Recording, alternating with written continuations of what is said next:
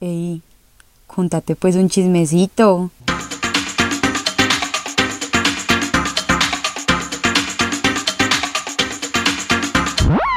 Hola a todos y bienvenidos a otro episodio de Contate pues un chismecito. ¿Cómo están? Yo estoy un poco mal porque ayer no les pude subir el episodio niños, es que tuve un inconveniente muy estúpido. Algunos de ustedes alcanzaron a ver cuál fue porque les pedí ayuda en Instagram y ninguno de ustedes, hijo de putas, me ayudó y fue como que a ver, se me quedaron los audífonos en la oficina eh, y solamente en esta casa había otros audífonos que eran de Bluetooth y no los supe conectar al computador y bueno.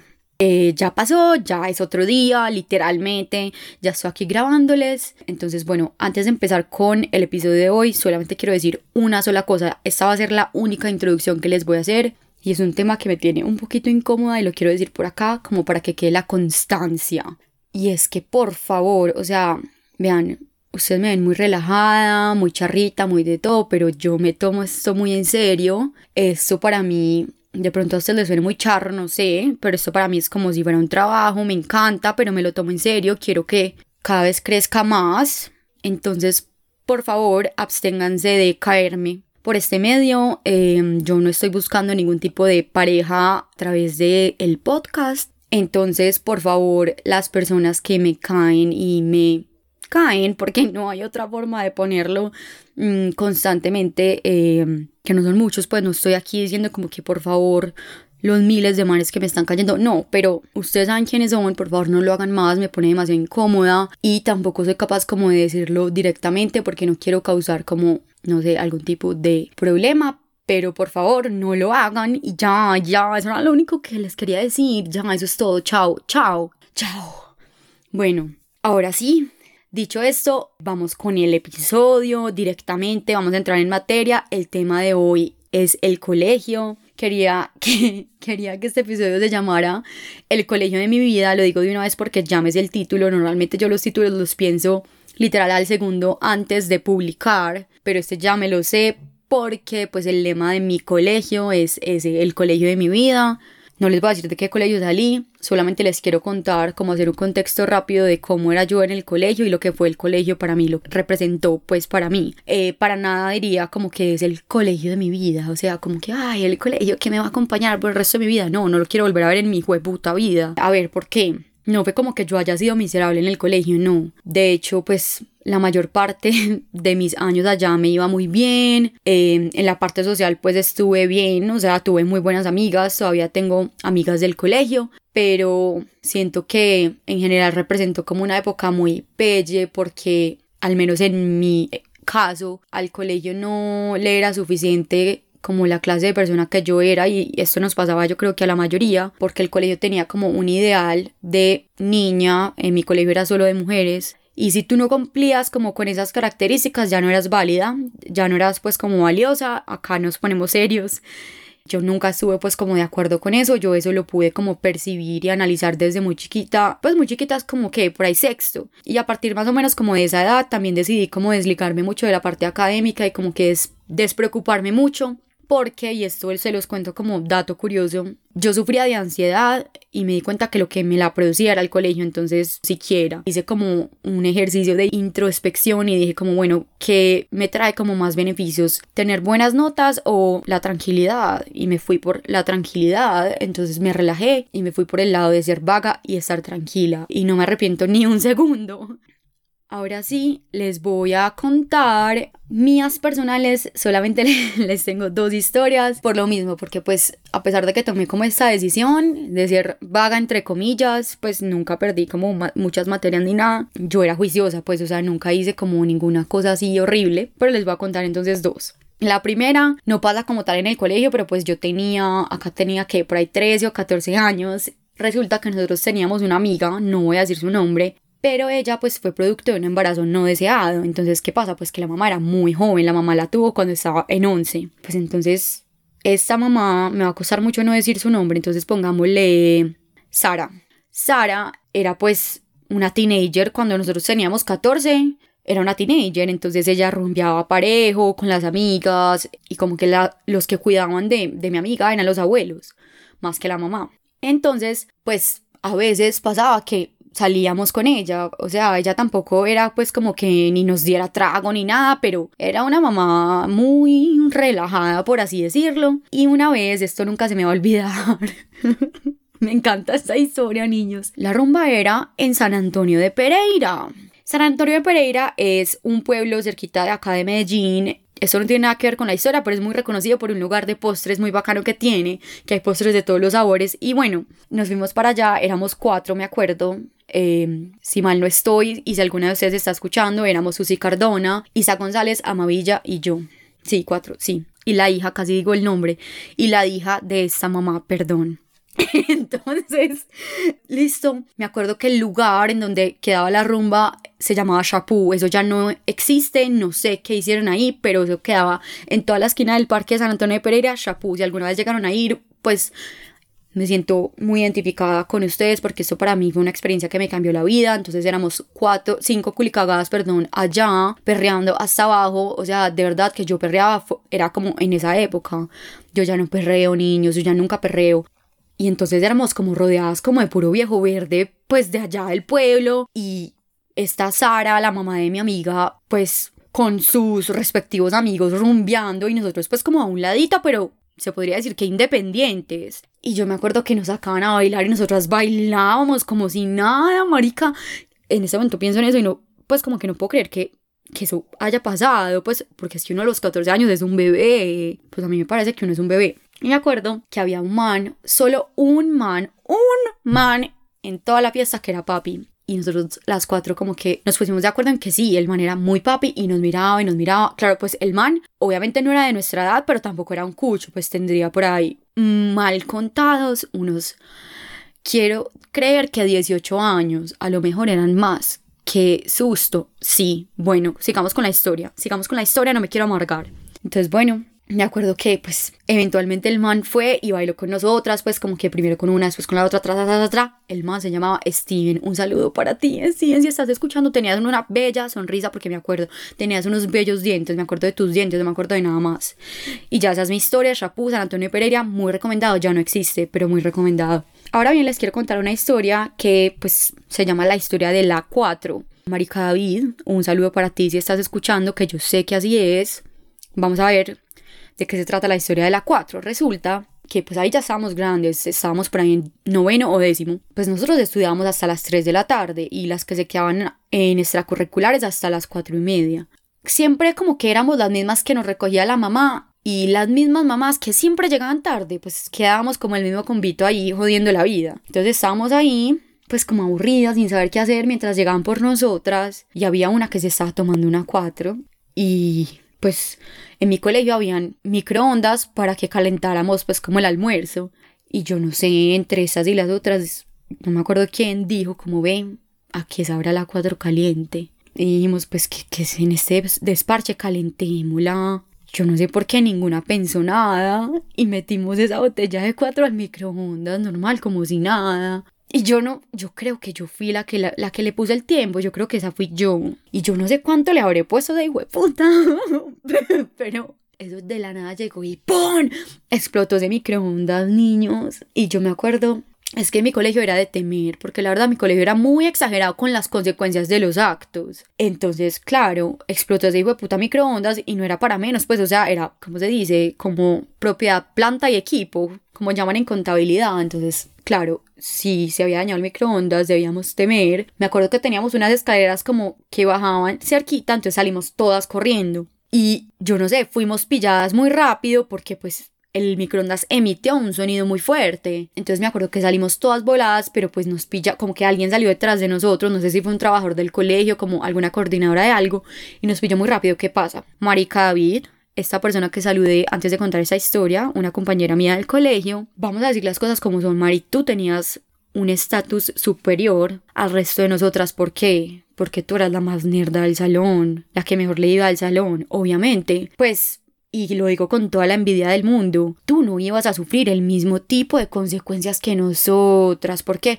Porque en ese colegio eso no era así. Pues, ¿qué pasa? Marica David ella huyó, ella huyó y, y, te lo digo en este momento, aprovecho que, que escuchas este podcast para decirte que todavía me duele que no hayas sido capaz de asumir las consecuencias de tus actos cuando tú bien sabes que no hubieran sido ni siquiera tan graves como para el resto de nosotras. A ti seguramente te hubieran dado un trato preferencial, entonces ya, como que es más, solo quería contar esta historia como para desahogarme y para decirte esto a ti, Marica David, repito. Entonces me acuerdo que al final llegó un, un trabajador del colegio y esto sí me, me acuerdo como tipo Monster Inc. que fue como con unos guantes eh, y como unas pinzas para sacar esa botella al microondas. Sí, como ese monstruo de Monster Inc. que le van a quitar la media, así. Al microondas no le pasó absolutamente nada, simplemente la botella pues como que claramente se derritió y ya niños al final me estoy dando cuenta que esta historia es muy boa, pero para mí significó mucho. Ahora sí, entonces quiero empezar con las historias de ustedes.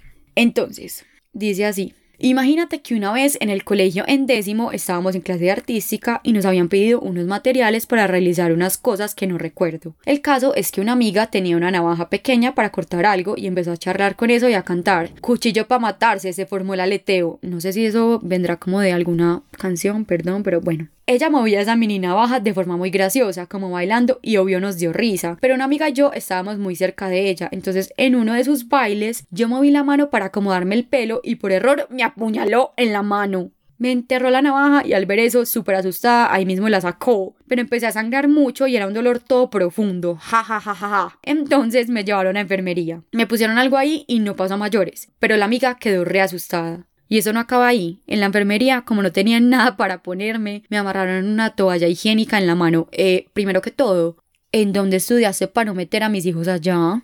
O sea, una enfermería de un colegio que no tenga como un buen kit de primeros auxilios. Eso está preocupante. De resto, pues la amiga seguramente se sintió muy mal, pero como que en este momento, no que chimba. No piense que soy una psicópata. No que chimba, pero sí un poquito como uno puede decir, marica, yo apuñalé a alguien y en el colegio.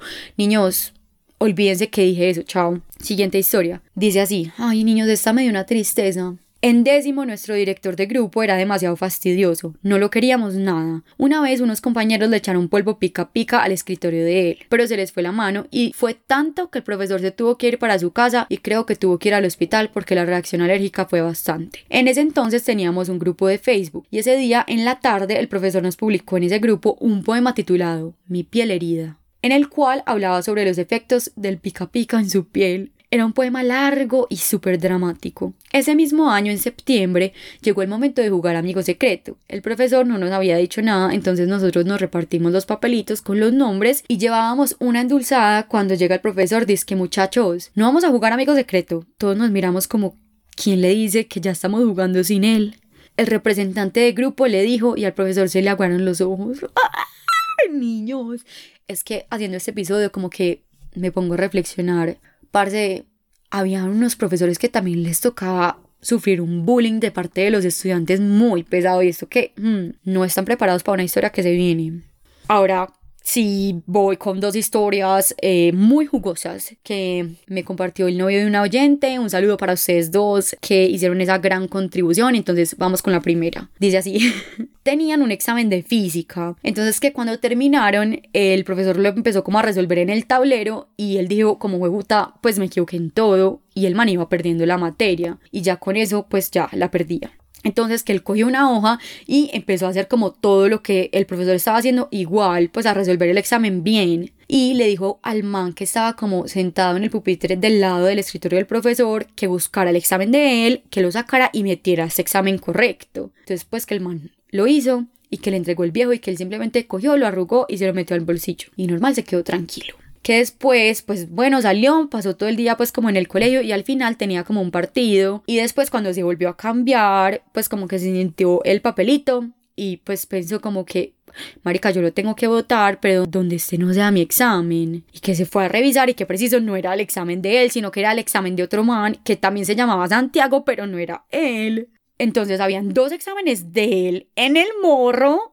y encima faltaba el examen de otro compañero. Entonces él dijo, ya, marica, me van a echar de este colegio, ¿yo qué voy a hacer? ¿Yo cómo voy a justificar, pues, como este mierdero? Entonces, que bueno, él se fue a hablar con un profesor del que era como muy amigo y que el man le dijo, no, pues vamos a hacer una cosa. Vamos para el salón de profesores, vamos a buscar en ese cerro usted va a sacar sus dos exámenes y a usted le van a poner cero. Y él dijo como, bueno, listo, pues como con tal de evitarse como todo ese problema.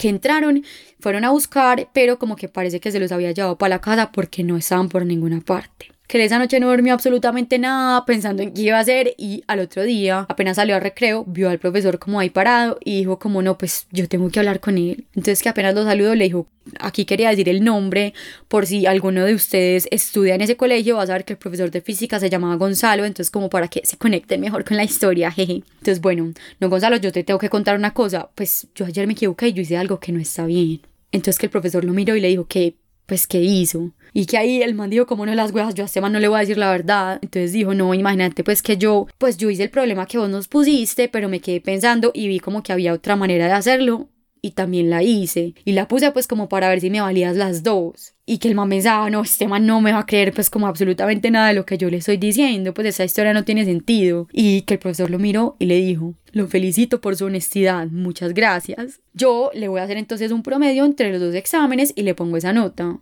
y que no lo podía creer. Entonces que él como listo, bueno, pues ya, ahora tengo un problema menos, solamente me queda resolver lo del examen de mi compañero que falta en ese morro. Entonces que fue a hablar con el man y le dijo, no, pues mira, o sea, pasó esto, eh, no te preocupes, yo me encargo de que vos ganes física, yo te hago absolutamente todos los trabajos, yo te hago todas las tareas. En ese momento reflexiono yo y digo, ¿cómo puta se iba a encargar de que ganara física si él la iba perdiendo? ¿Cómo iba a hacer para hacer todos los trabajos bien y todas las tareas bien? Pero bueno, que el man lo único que le contestó fue, no, pues quédate tranquilo que yo voy muy bien en física, si alguna cosa yo te aviso. Y que el man le pusieron su promedio, le dio para ganar el examen y no le pasó nada. Niños, la persona más de buenas de Latinoamérica y sus alrededores. Increíble. Ahora viene una historia de esta misma persona, no sé por qué se me hace, esto es una wild guess, que es del San Ignacio. ¿Eres del San Ignacio? Confírmeme si es del San Ignacio, por favor. Continuamos entonces. Que estaban en una convivencia y había uno del salón que era muy pandillero, que le caía muy mal el director de bachillerato. Entonces que el man se le metió por debajo del carro y que le cortó las mangueras de los frenos. O sea, esto es ser un salvaje, un criminal. Y que fue y le contó como a los otros, incluido a la persona pues que contó esta historia. Y que ellos le dijeron como fue puta, no, pues vos sos un asesino, ese man se va a matar, a nosotros no nos metas ahí, que eso pues eso no está bien, eso no es charro, eso no. Entonces, bueno, que ese man se llamaba Gerardo, entonces que Gerardo tenía que ir como al pueblo, pues la convivencia era en una finca, que tenía que ir al pueblo a comprar unas cosas y llamó a uno de los manes que ya se sabía la historia de los frenos y le dijo que lo acompañara. Entonces que al man le tocó montarse con él, pues qué más iba a hacer, le tocó. Y para salir al pueblo de la finca había que subir una loma. Afortunadamente, pues no era una bajada y que al final, pues como de la loma había una portada donde había que parar para salir de la finca. Entonces que iba pues Gerardo manejando y el otro al lado con la mano puesta en la chapa como para, abrir la puerta en cualquier momento.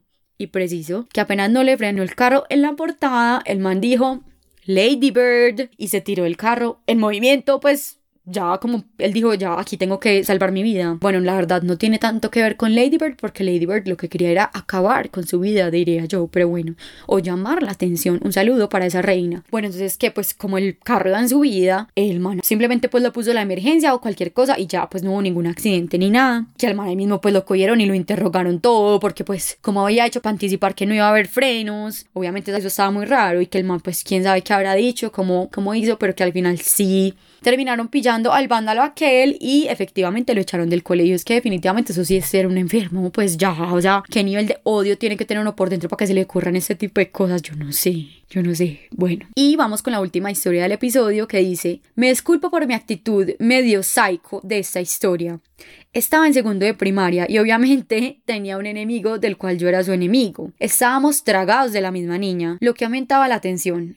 Entre paréntesis pone, al final resulté más marica que un putas. Volviendo al tema, una vez estaba terminando el descanso y habían sonado el timbre y yo lo vi sentado en un borde de un volado que daba a la cancha de fútbol del colegio. Me acuerdo que me fui súper despacio, mirando que no hubiera nadie por ahí y le di una patada. El niño cayó por el vacío que era como de dos metros y se abrió la cabeza. Yo salí como si nada y entré al salón. Obvio, después me llamaron a coordinación y como yo era súper peleón me hicieron matrícula condicional. Al final mis papás me cambiaron de colegio y allá me, entre comillas, ajuicié.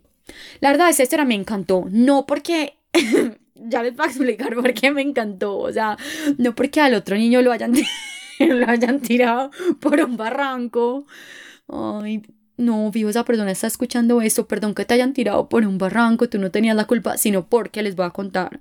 Esto en estos días yo lo comentaba por Twitter y es que yo siempre he querido como darle rienda suelta a mis impulsos de ese estilo, como que yo soy mucho de ir manejando y pensar, ¿qué pasa si yo en este momento llego y parce de freno, freno aquí en mitad de la avenida regional o qué pasa si yo en este momento choco al carro al lado porque quiero saber cómo se siente Toreto, pues no sé, no sé, como que son cosas que a mí me pasan por la mente o tipo muchas veces tengo mi computadora en la mano. Niños, no piensen mal de mí, por favor, no piensen mal de mí. Tengo mi computadora en la mano y digo como que qué pasa si yo lo tiro durísimo contra el muro, pues qué pasa. Son cosas que uno obviamente se contiene, pues cuánto vale este computador, no lo voy a dañar, pero what if? Ay, esta me pasa mucho y por favor no vayan a contarle, pero cuando tengo a mi hermana al frente y estamos comiendo y tipo yo tengo como no sé, una arepa o un pan en la mano, yo digo, se lo quiero tirar en la cara. Varias veces lo he hecho, ya no lo hago tanto porque cada vez le da más rabia. Pero es como ese tipo de cosas. Entonces, volviendo a la historia, me desvié mucho porque es que este tema de verdad que me apasiona. Yo a esta persona, pues la felicito porque. No la felicito, pero como que. Marica le dio renda suelta a sus impulsos y eso son cosas que hay que hacer algunas veces. O sea, no te digo que te vayas y, y asesines a alguien. No, no. Ojo con eso. Pero pues a lo mejor ese niño que se abrió la cabeza en este momento está bien, no le pasó nada. Niños, chao, chao, me tengo que ir, me tengo que ir, me tengo que ir.